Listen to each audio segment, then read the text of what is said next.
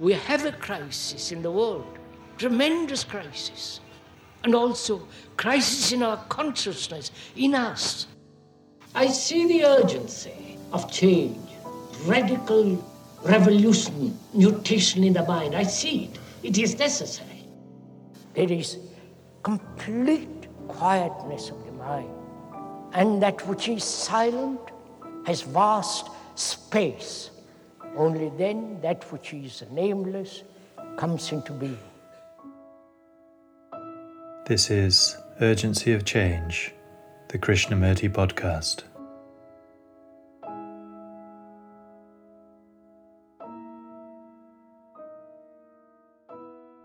A mind that is continually moving from the unknown to the unknown, learning, learning, learning. Such a mind is a most extraordinary sensitive mind, and therefore a free mind. Hello, and welcome to episode 160 of Urgency of Change. Each episode of the Krishnamurti podcast is compiled from carefully chosen extracts from the archives representing Krishnamurti's different approaches to many of the fundamental issues and questions we all face in our lives. This week's theme is learning. Upcoming themes are morality, cause and effect, and frustration. This is a podcast from Krishnamurti Foundation Trust, based at Brockwood Park in the UK, which is also home to the Krishnamurti Retreat Centre. Situated in the beautiful countryside of the South Downs National Park, the Krishnamurti Centre offers individual and group retreats for those wishing to inquire into themselves in light of Krishnamurti's teachings. Please visit krishnamurticentre.org.uk for more information. You can also find our regular quotes and videos on Instagram, TikTok, and Facebook at Krishnamurti Foundation Trust. If you enjoy the podcast, please leave a rating or review on Apple Podcasts, which helps our visibility. This week's episode on learning has four sections. This first extract is from the second discussion with students in Rishi Valley, 1981, titled Holistic Learning. I would like to ask a question. What do we mean by learning? We learn mostly from books, printed word, or instructed or told or informed by the educator who is already chock full of his own particular subject. we learn through hearing, seeing, and also we learn, if I may use the word, through our heart, which is affection, sympathy, generosity. So there are several ways of learning about life, which is a very complex process. And most schools and most educational institutions are concerned only with book knowledge. And that knowledge limits our minds, our brains. And we are only using part of our brain, not the whole of our brain. If you are interested in it, we can go into the whole, into the idea or into the reality of what is to live or to act with a holistic mind, holistic brain. That is, with the whole of your brain, not with only one small part of it. The small part of it is the accumulated knowledge called learning from experience, from books, from incidents, from observation, and so on. So, learning, apparently, as is now being taught or learned, is limited to a particular subject, to a particular field, scientific, biological, and so on. So, is there a learning which is not restricted to a particular point of view? Is there a learning which is not only with the eyes, but also with the hearing, not only with the sensual ears, but listening much more deeply. And learning from your heart, if I can use that word or that sense, which is, as I said, generosity, sympathy, a great deal of affection, consideration, kindliness, great sense of love. When all the three are in complete harmony, working together, that is the holistic or the operation of the whole of the brain. Because most of us are very selfish, concerned with ourselves, concerned about our exams, concerned about our future, concerned about our own particular little problems, concerned about our own success and so on. Most of us are very, very self centered. You understand that word self centered? that is very selfish. And apparently, we seem to find it terribly difficult to move out of that area.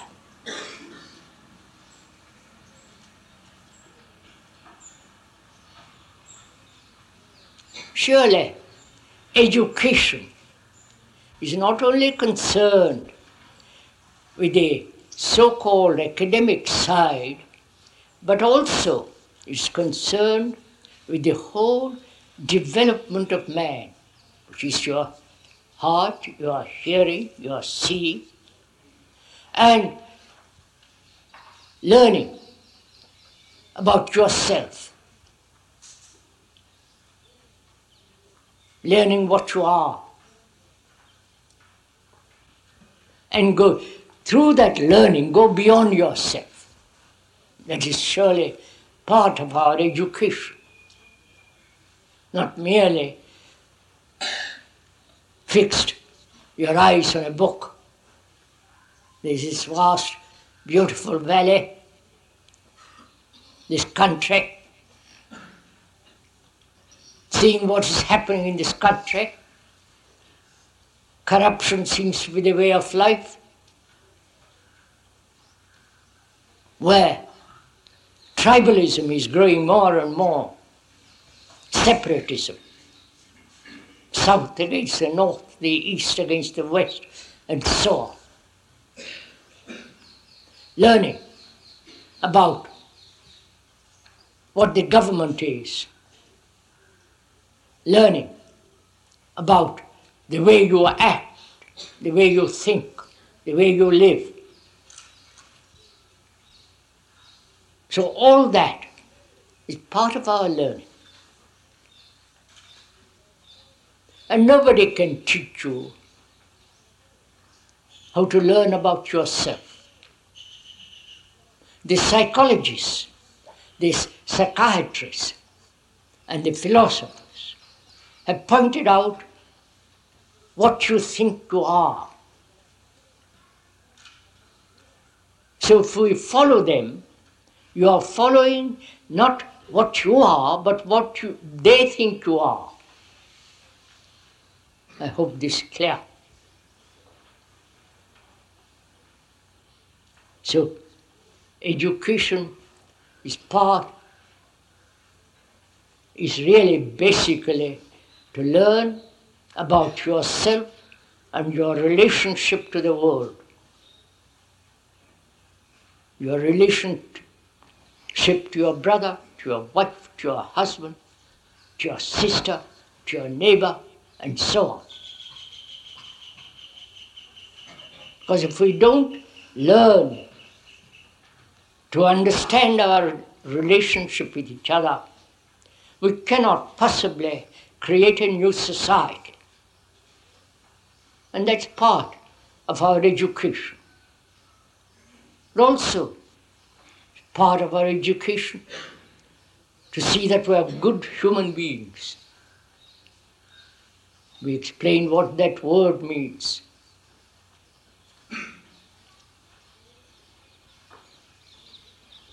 So, this is the whole process of learning about the world and oneself, and the relationship between yourself and the world.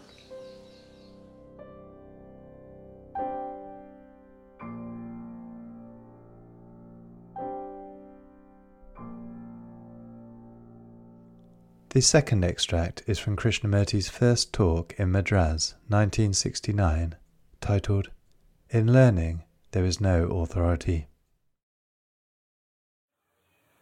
We are going to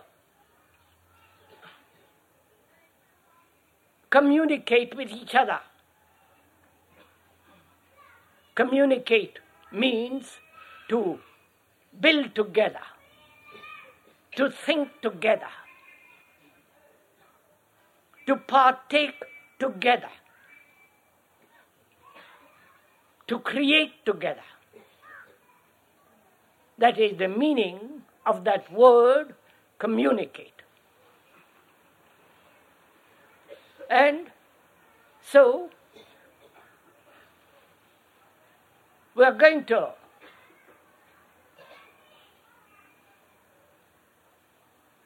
learn That is, there is no teacher and the taught.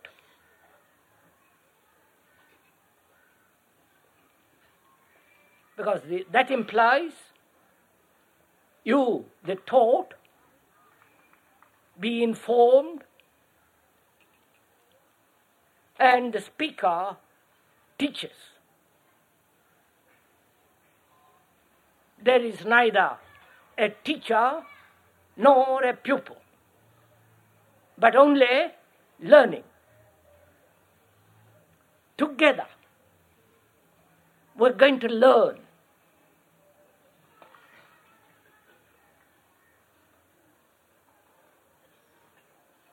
And to learn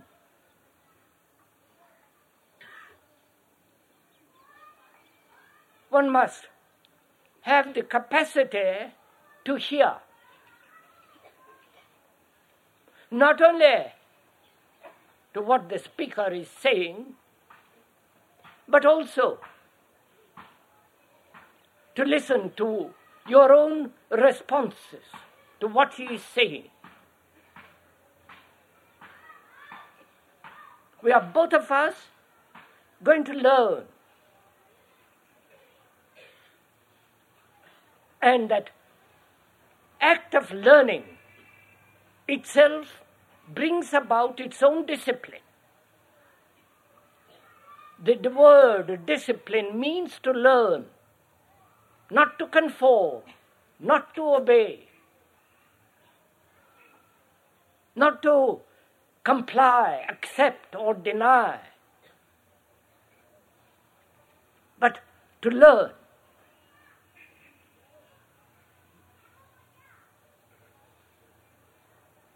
That being so, our relationship is entirely different.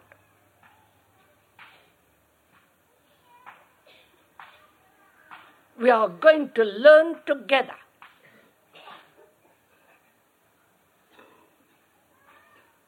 And that has enormous vitality, beauty, and requires great intensity. When you and the speaker together are going to discover and learn.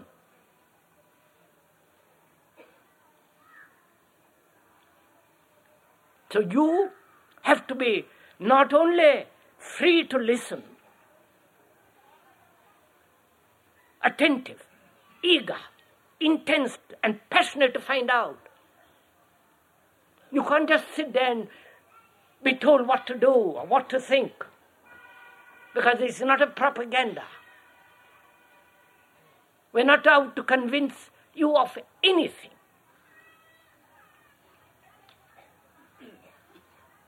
Of any principle, of any ideal, of any theory, or a new conceptual way of living. What we are going to concern ourselves is entirely with a principal thing which is to learn. And learning is a, an extraordinary thing.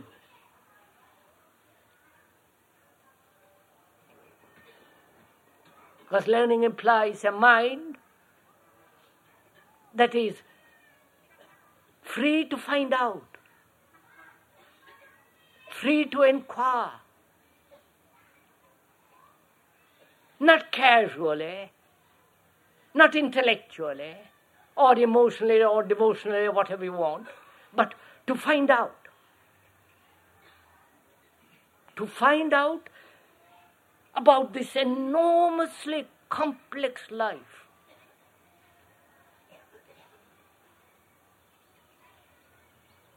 This life that's so full of conflict, so full of pain, misery, confusion, anxiety, guilt. Life that's so violent.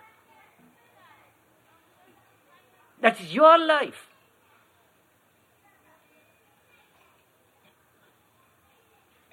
The life of one's own agony, misery, travail, and whether the mind can, have, can be free of all this. That's what we're going to learn. And to learn, you must have energy.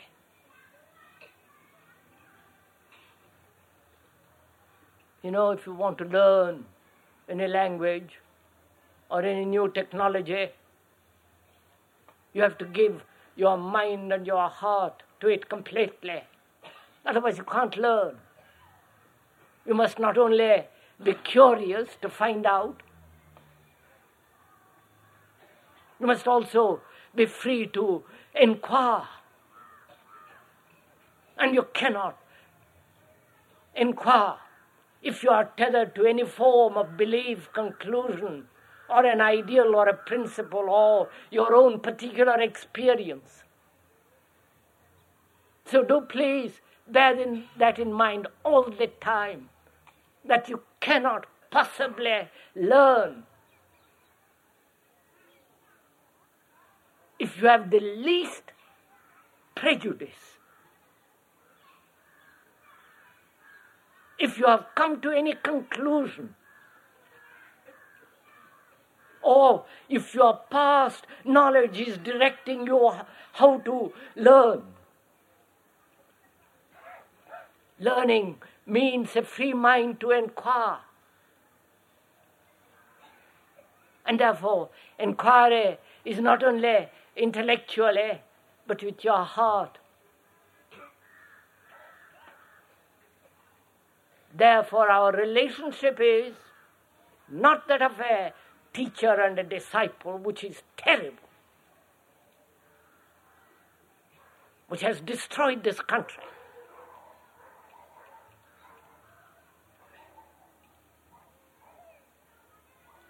To learn there is no authority at all.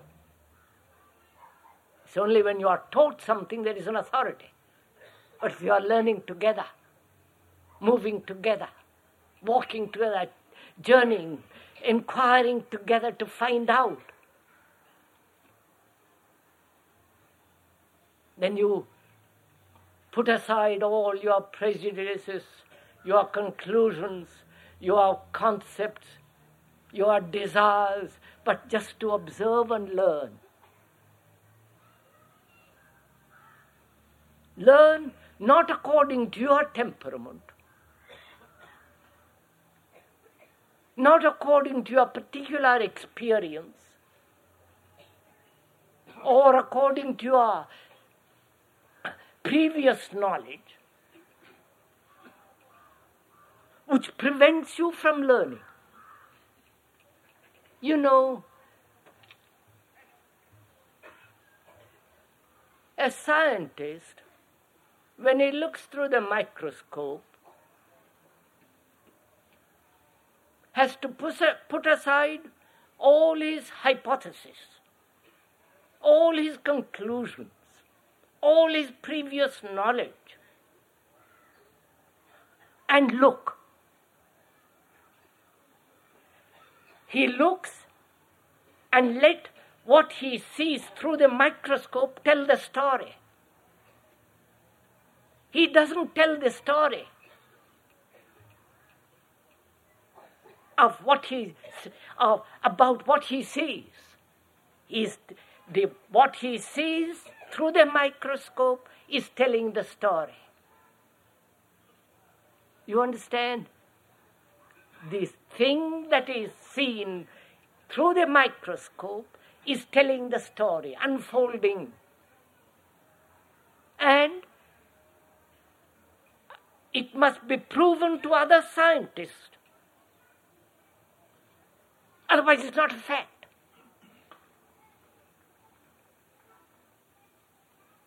Other scientists must see through the microscope, discover the same thing, test it, and therefore there is no agreement or disagreement. There is only seeing what exactly is. So we have to put aside to observe not only your temperament, your conclusions, your wishes, your desires, your hypotheses and ideologies, but through observation, let what you see tell the story. Right? Is this clear?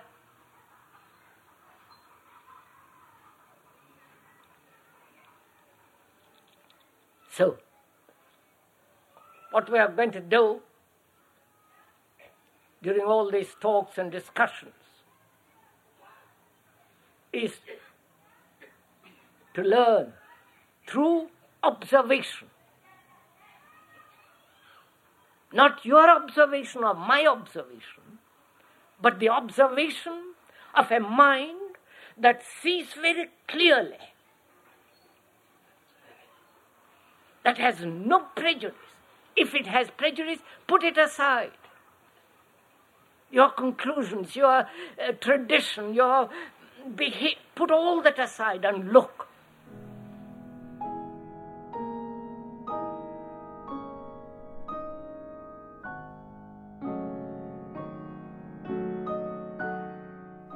The third extract is from the third talk in New Delhi, 1964, titled Learning is never accumulative. Learning is one thing and acquiring knowledge is another. Learning is a continuous process, not a process of addition. not a process which you gather and then from there act. Most of us gather knowledge as memory as idea, store it up as experience, and from there act. That is, we act from knowledge. Technological knowledge, knowledge as experience, knowledge as tradition, knowledge that you have derived through your particular idiosyncratic uh, tendencies. With that background, with that accumulation as knowledge, as experience, as tradition, we act. In that process, there is no learning. Learning is never accumulative. It is a constant movement. I do not know if you have ever gone into this question at all. What is learning and what is the acquisition of knowledge? This is very important to understand. Not, not at some future date, but now. Because we are going into a very complex problem presently. Therefore, one has to understand what it is to learn.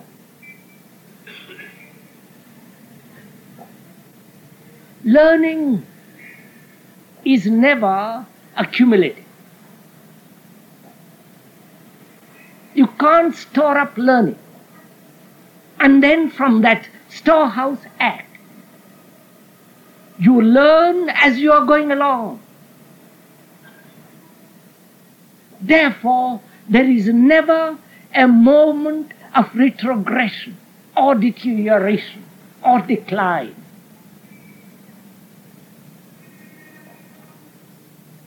The two things, that is, the acquisition of knowledge and learning, must be very clear in one's mind.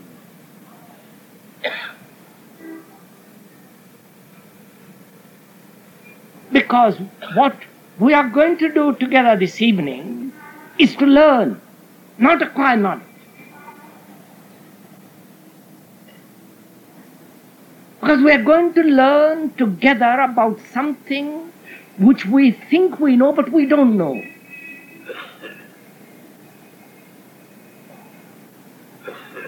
That is, we are going to learn together about the quality of energy which is not derived from conflict. Because all life is energy. And the only energy that we know is has a motive is, is the outcome of friction or conflict or a drive towards a particular end.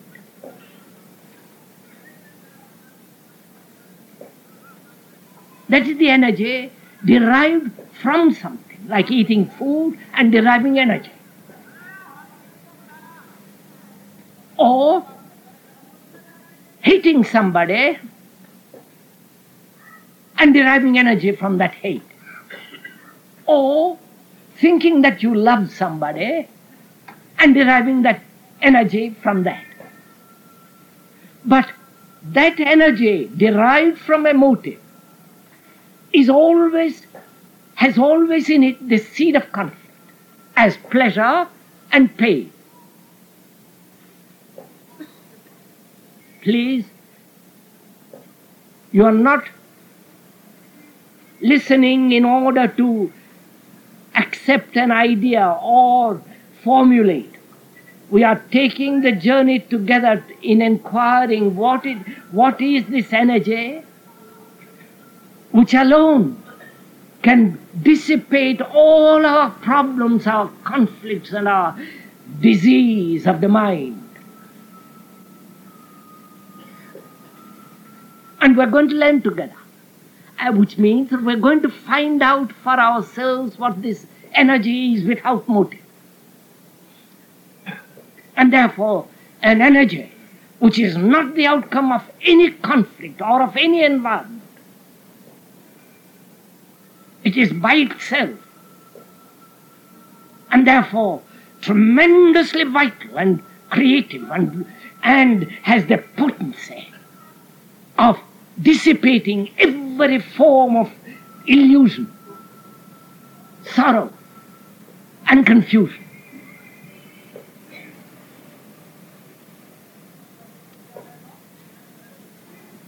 And to learn about it,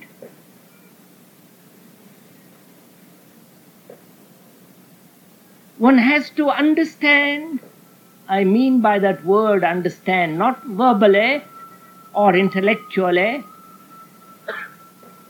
one has to understand, feel, one, feel one's way into the question of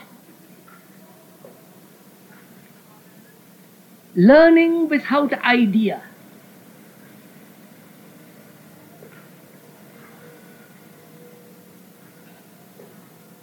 If you don't know about anything and you are given something, you have to study it, you have to learn it, you have to put your hands, your mind into it, and then discover as you go along. We think we know, and therefore we have ceased to learn.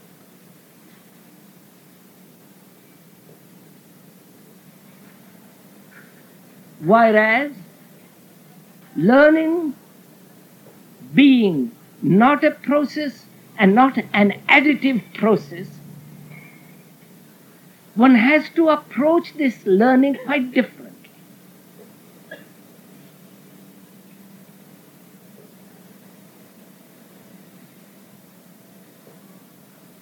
I don't know you and you don't know me. You have ideas about me, and I have ideas probably about you. But ideas is not learning about you or learning about me and to learn about you and you to learn about me, you must have a fresh mind, an inquisitive mind, a critical mind, a mind that doesn't accept or reject. You're learning. And therefore, there is never a judgment. There is no evaluation. You are learning. Therefore, your mind is always attentive and never accumulating, accumulative. Therefore, from which you judge, you evaluate, you condemn, you compare. I hope I'm making myself clear on this point.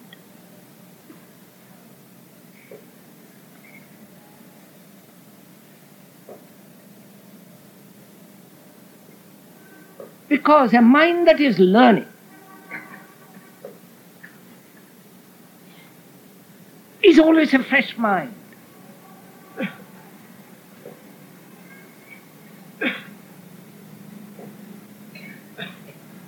Is always an inquiring mind, never a comparative mind.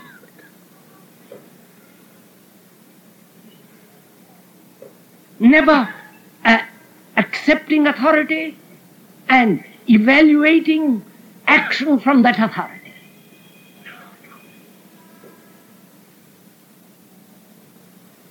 Therefore, such a mind is young. And therefore, such a mind is innocent, fresh. There is always learning.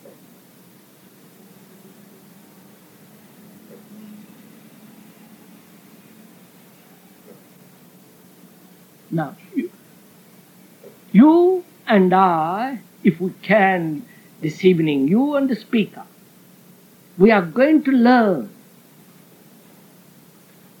and therefore not judge, evaluate, accept, deny, or create a pattern of ideas from which to act or to learn.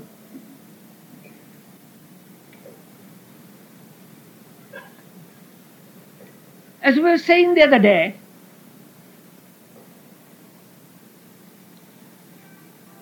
all our life is conflict.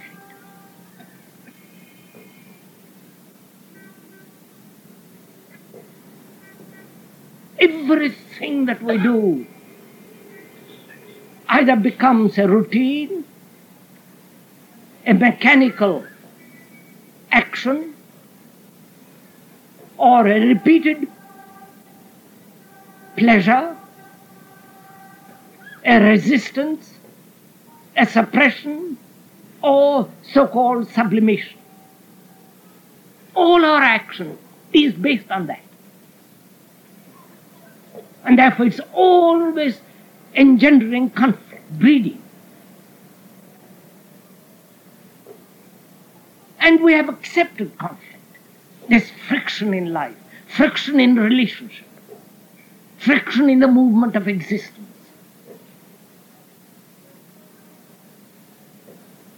And we say that is inevitable, and let, let's make the best of it. Now, if you don't accept if you deny conflict in all relationship at any level, then you can learn about conflict. Not say that we must have or we must not have conflict. Then you can learn.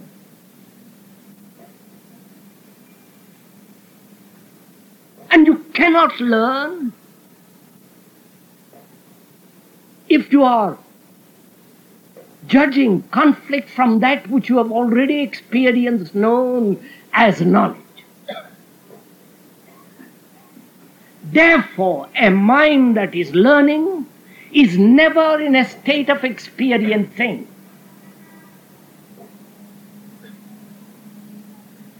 Because the moment you experience, you're already in the state of evaluating. Therefore, a mind that is learning has no experience because it's moving, acting, driving, going through.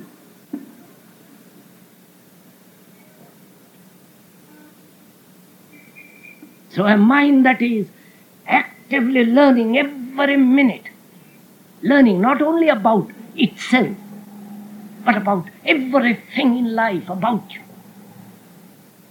Like a child that looks and asks and demands, never satisfied.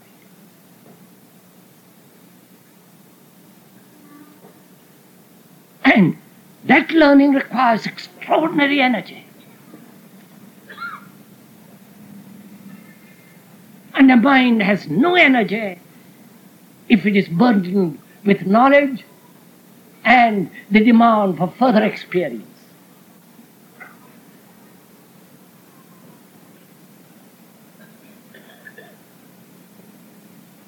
Now, learning implies discipline.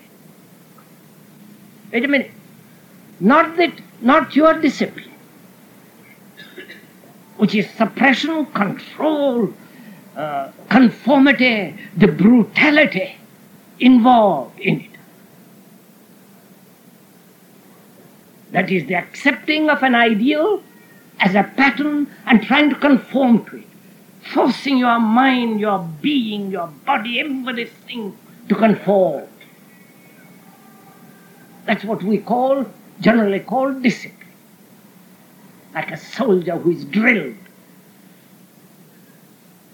night and day drilled so hard that he is nothing but a mechanical entity with a straight spine and no head at all. Don't laugh, please. That most of us are that way. Only we do not know that we are society, environment, education. Every day of existence is forcing us to conform to a pattern, to a religious, social, or economic pattern.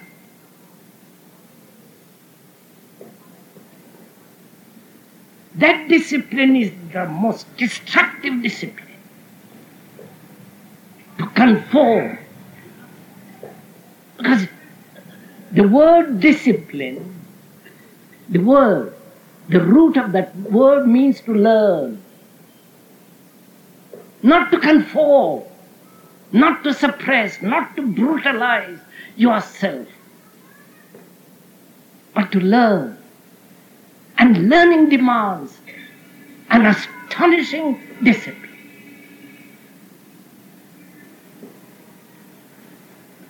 Not the discipline of acceptance, not the discipline of authority.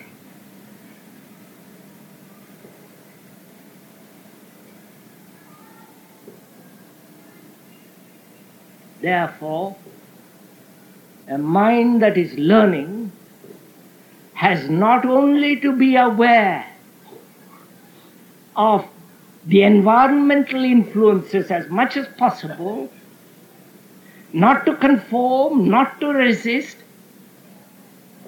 but to be aware of its own tendencies, of its own qualities, of its own uh, experiences, and not fall into the trap of any of these. That demands attention. You know, a boy at school in a class wants to look out of the window. The bird is flying by. There's a lovely flower on the tree. Someone goes by. His attention is taken away from the book, and the teacher tells him to look back, concentrate on the book. And that's how most of our life is that we want to look, but society, economy, religious doctrines force us to conform. And therefore, we lose all spontaneity, all freshness. So, the discipline of learning is something entirely different from the discipline of acquiring knowledge. You need to have certain discipline when you are learning, when you are acquiring technological knowledge or any other knowledge.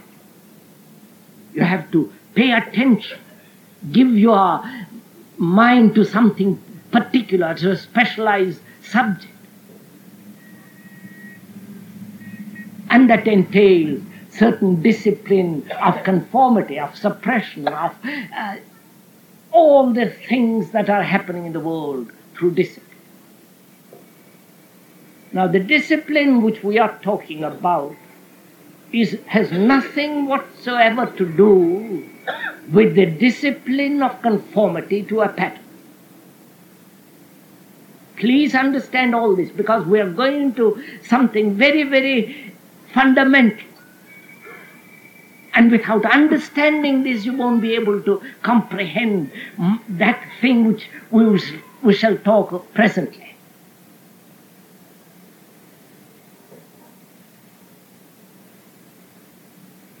So we are learning.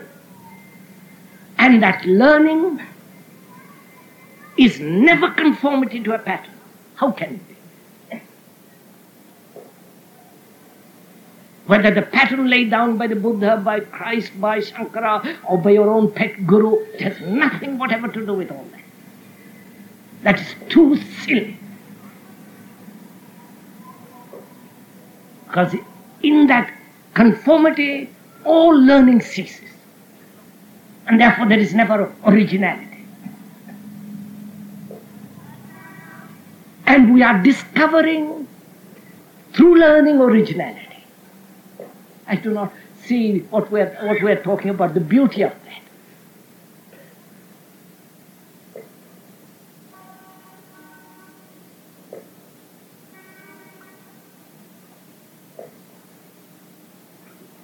So, learning, watching, looking, seeing, listening, which are all parts of learning. Because you, if you do not know how to listen, you cannot learn. If you do not know how to see a flower, you cannot learn about the beauty of that flower.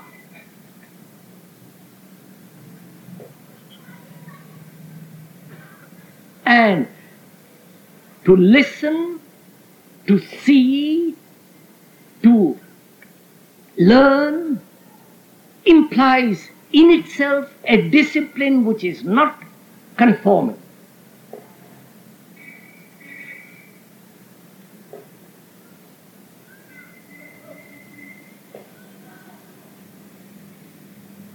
If that is very clear, we are going to go into something now which demands this act of learning.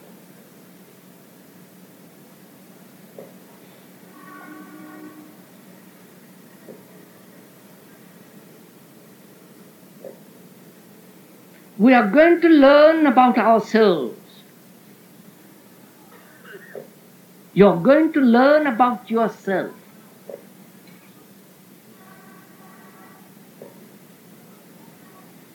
Cannot learn about yourself if you assert that you're God. You cannot learn about yourself, you say you're the higher Atman. Or state that you are the result of environment only. You, you're following what I'm talking about? If you say that you are the result of environment only, as many do, as communists, you know, and so on, so on, then you have stopped learning. And if you say you are in you there is the Atman, the higher self, you are merely repeating something which you don't know at all. At least you are repeating something which you have been told. And it's a very comfortable theory. So you have stopped learning. And if you say, I am, I am this, um, I am something, and you have also stopped learning. So to find out about yourself, you must learn about yourself. And therefore you need highest freedom, intelligence, and critical awareness. Without that, you cannot possibly find yourself or understand yourself. And without understanding yourself, you have no basis for the structure of your being.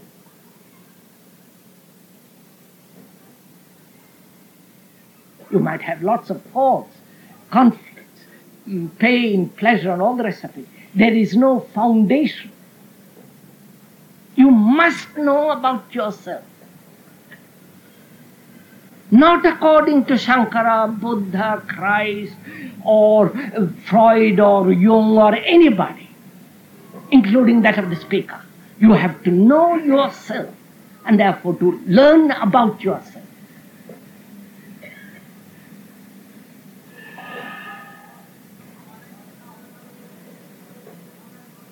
Therefore, to learn about yourself, all previous knowledge about yourself must come to an end, which is very difficult.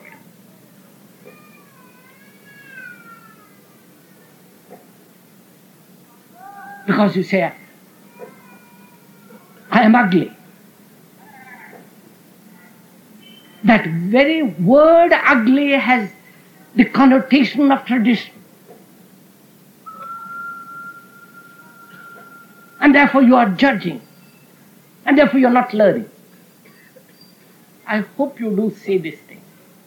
It's very simple once you see it. Then you can then you can fly with what you're with learning.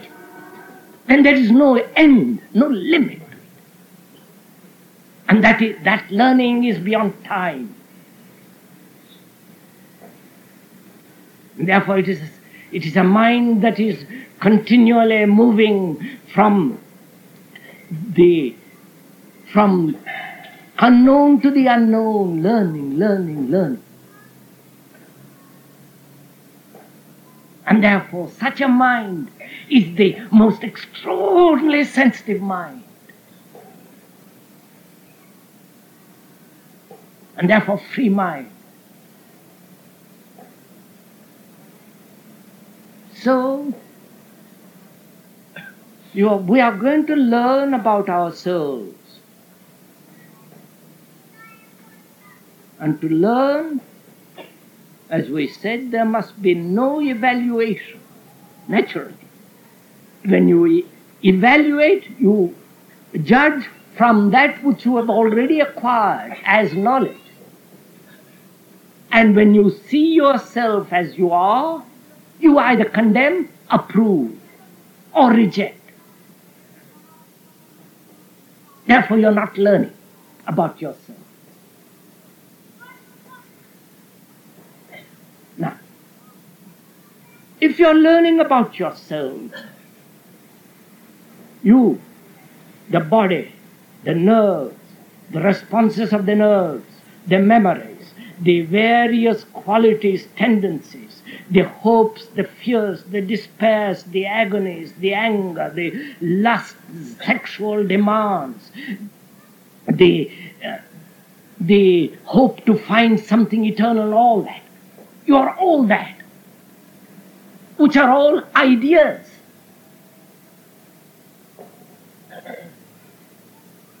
Are they not? You have ideas about yourself that you are a good man, that you are the big shot in the town, that you are Sikh, that you are a Hindu, that you are this and that. You have ideas. And those ideas are the result of your environmental influence And those ideas are the result of your knowledge. And therefore, when ideas predominate about yourself, you have ceased to learn about yourself. Please, this is very important, very simple. When once you grasp this, then you are alive.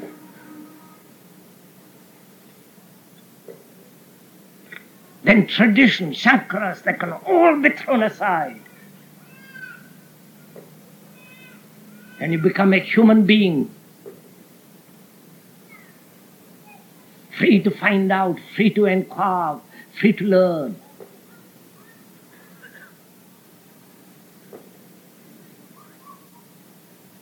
So, to learn about oneself and to learn about oneself is absolutely essential. Otherwise, you have no. You might create illusion and live in an illusion.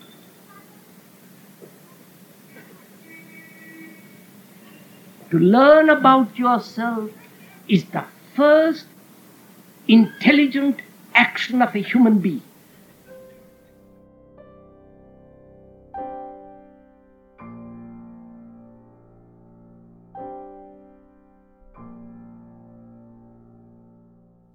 The final extract in this episode is from Krishnamurti's first talk at Brockwood Park in 1972, titled Learning is Instant Perception and Action. How is one to learn what freedom is? Not freedom from oppression, you understand? Freedom from fear, freedom from all the little things which we worry about. But freedom from the very cause of fear, from the very cause of our antagonisms, from the very root of our being in which there is this appalling contradiction this frightening pursuit of pleasure.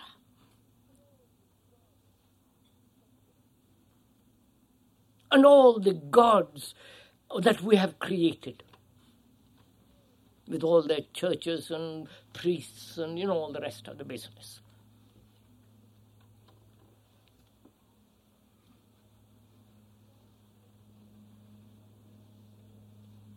So one has to ask oneself, it seems to me, whether you want freedom at the periphery or at the very core of your being. And if you want to learn what freedom is at the very source of all existence, then you have to learn about thought. If that question is clear, not the verbal explanation, not the idea which you gather from the explanation. But if that is what you feel is the real, absolute necessity, then we can travel together.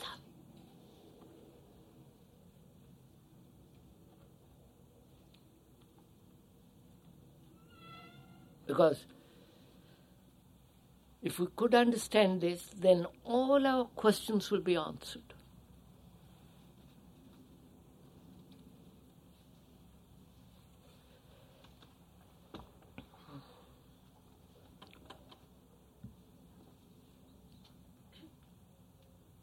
So I have to find out, one has to find out what is learning.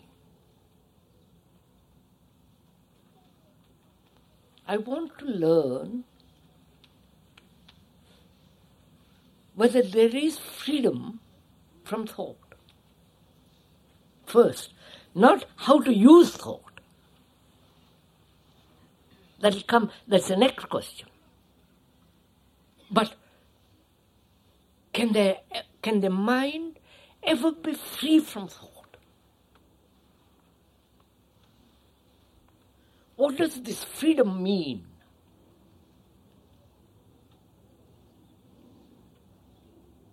We only know freedom from something. Freedom from fear, freedom from this or that, from anxiety, from uh, dozen things.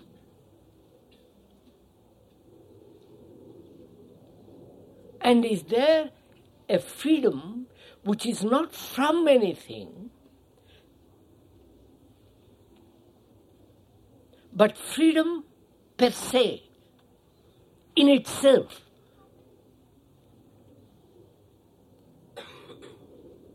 And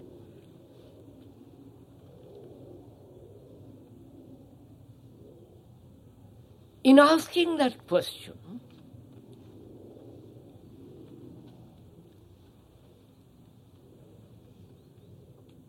Is the reply dependent on thought?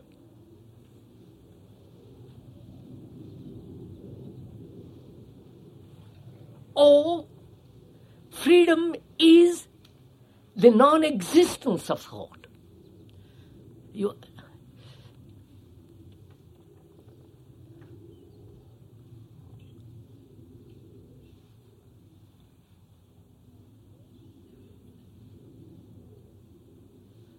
And learning means instant perception. Therefore, learning does not require time. I don't know if you see this. Please, this is really fascinatingly important. I just, I don't know, I get it. Mm, sorry.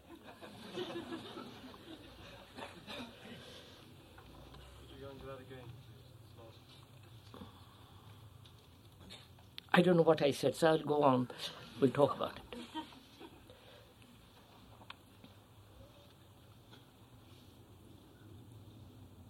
To learn implies time. Learn a language, a technique,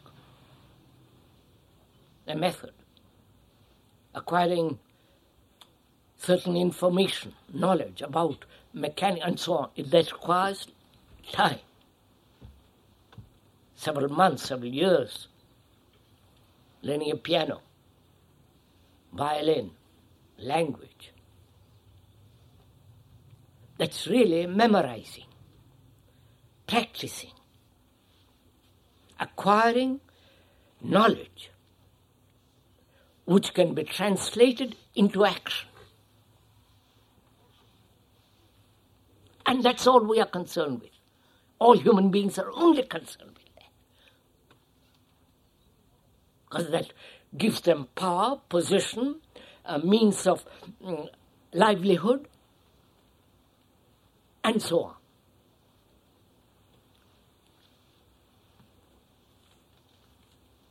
And I say to myself, learning must be instantaneous.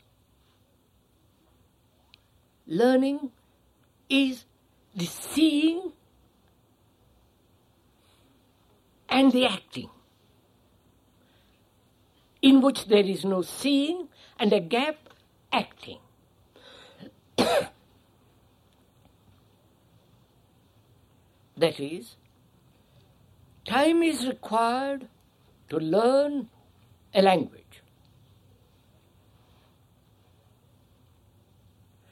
Is time required to learn freedom?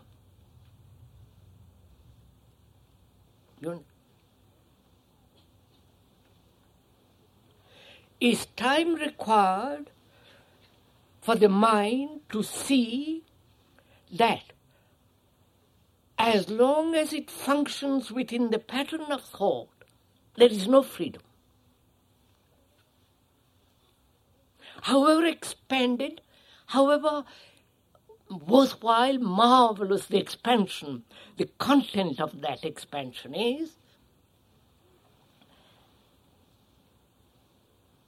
to see that does require time to learn about the truth that freedom is not within that pattern. Right?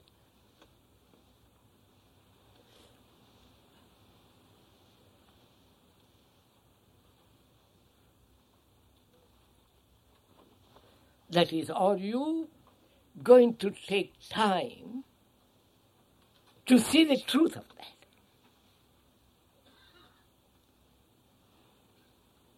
You understand, you've understood my question? Look, you have explained to me what thought has done in the world. You explained to me that a new kind of pattern, still made by thought, will help to bring about different behavior.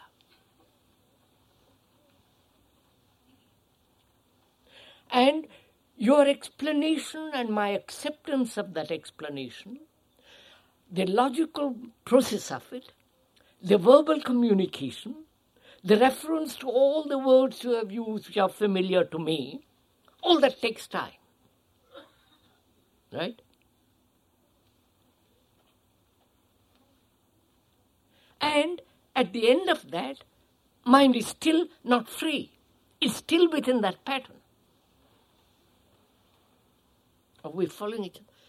And you tell me to learn what freedom is, is instantaneous.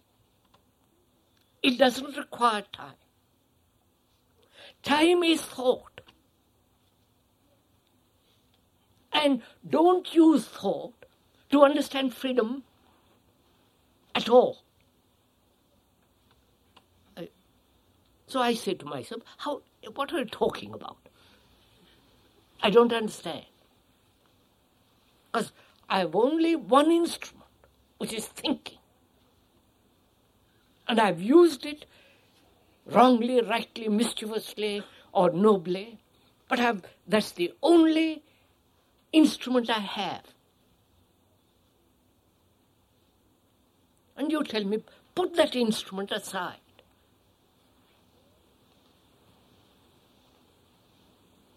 Learn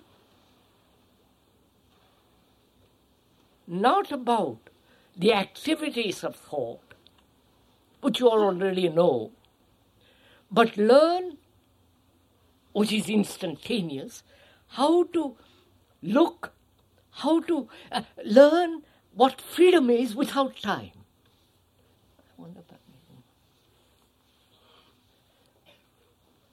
Are we following each other or am I talking Greek?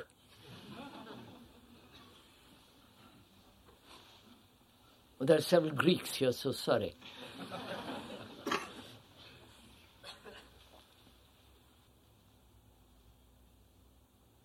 You understand my question?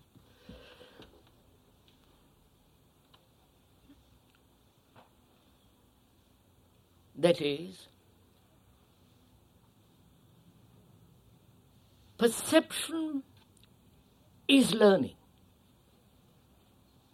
And perception doesn't require time.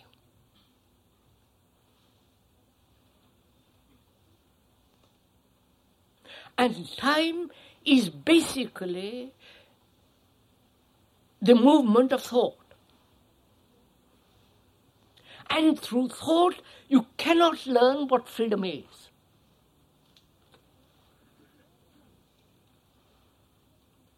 And to learn about freedom, thought must be completely silent.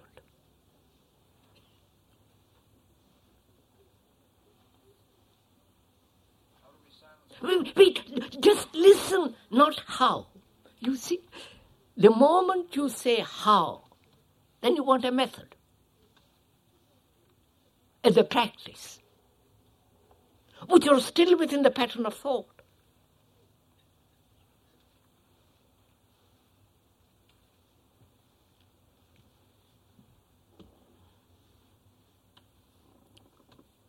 So have this problem from you. See, thought has its right place. Otherwise, you and I couldn't communicate with each other.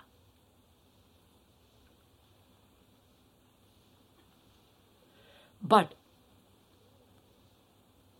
and to learn, sorry, but, and to learn about communication, I have to learn the language. And since you and I both know English, we can communicate together, and to learn English takes time.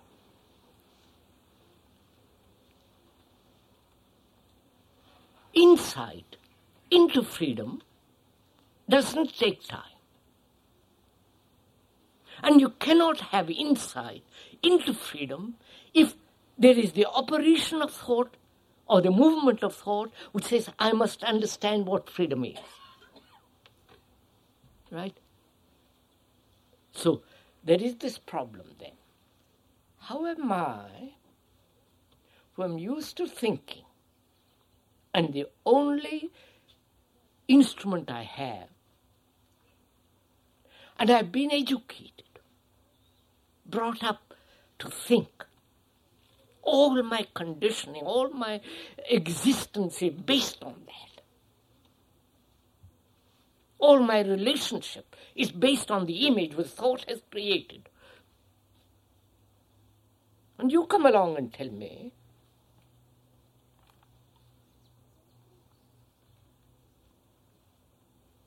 don't use that instrument.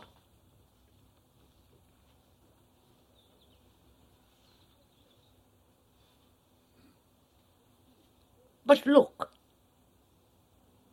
perceive, learn, have an insight. And then you say, how am I to have an insight if I if my mind is so heavily conditioned, so so burdened with all the things of thought?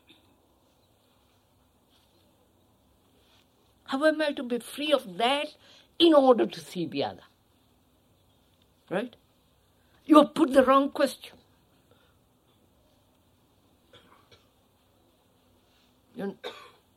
If you say, I must be free of this, which is the, me- the mechanical process of thinking, you have stated a wrong question because you are not learning about the new. You still are concerned with the old. And where you are concerned with old, you will remain with the old. I wonder if you get all this.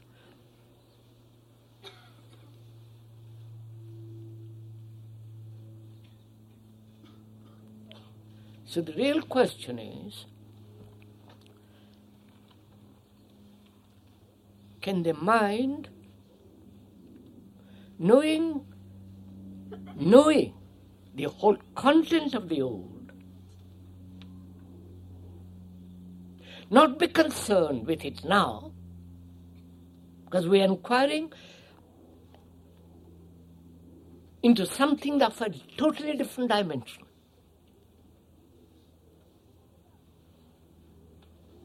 And this inquiry demands freedom. Not that you should understand the old and bring the old over, or control the old, or subjugate the old, or suppress the old, but move away completely from the old and learn about the new, which doesn't take time. you got it?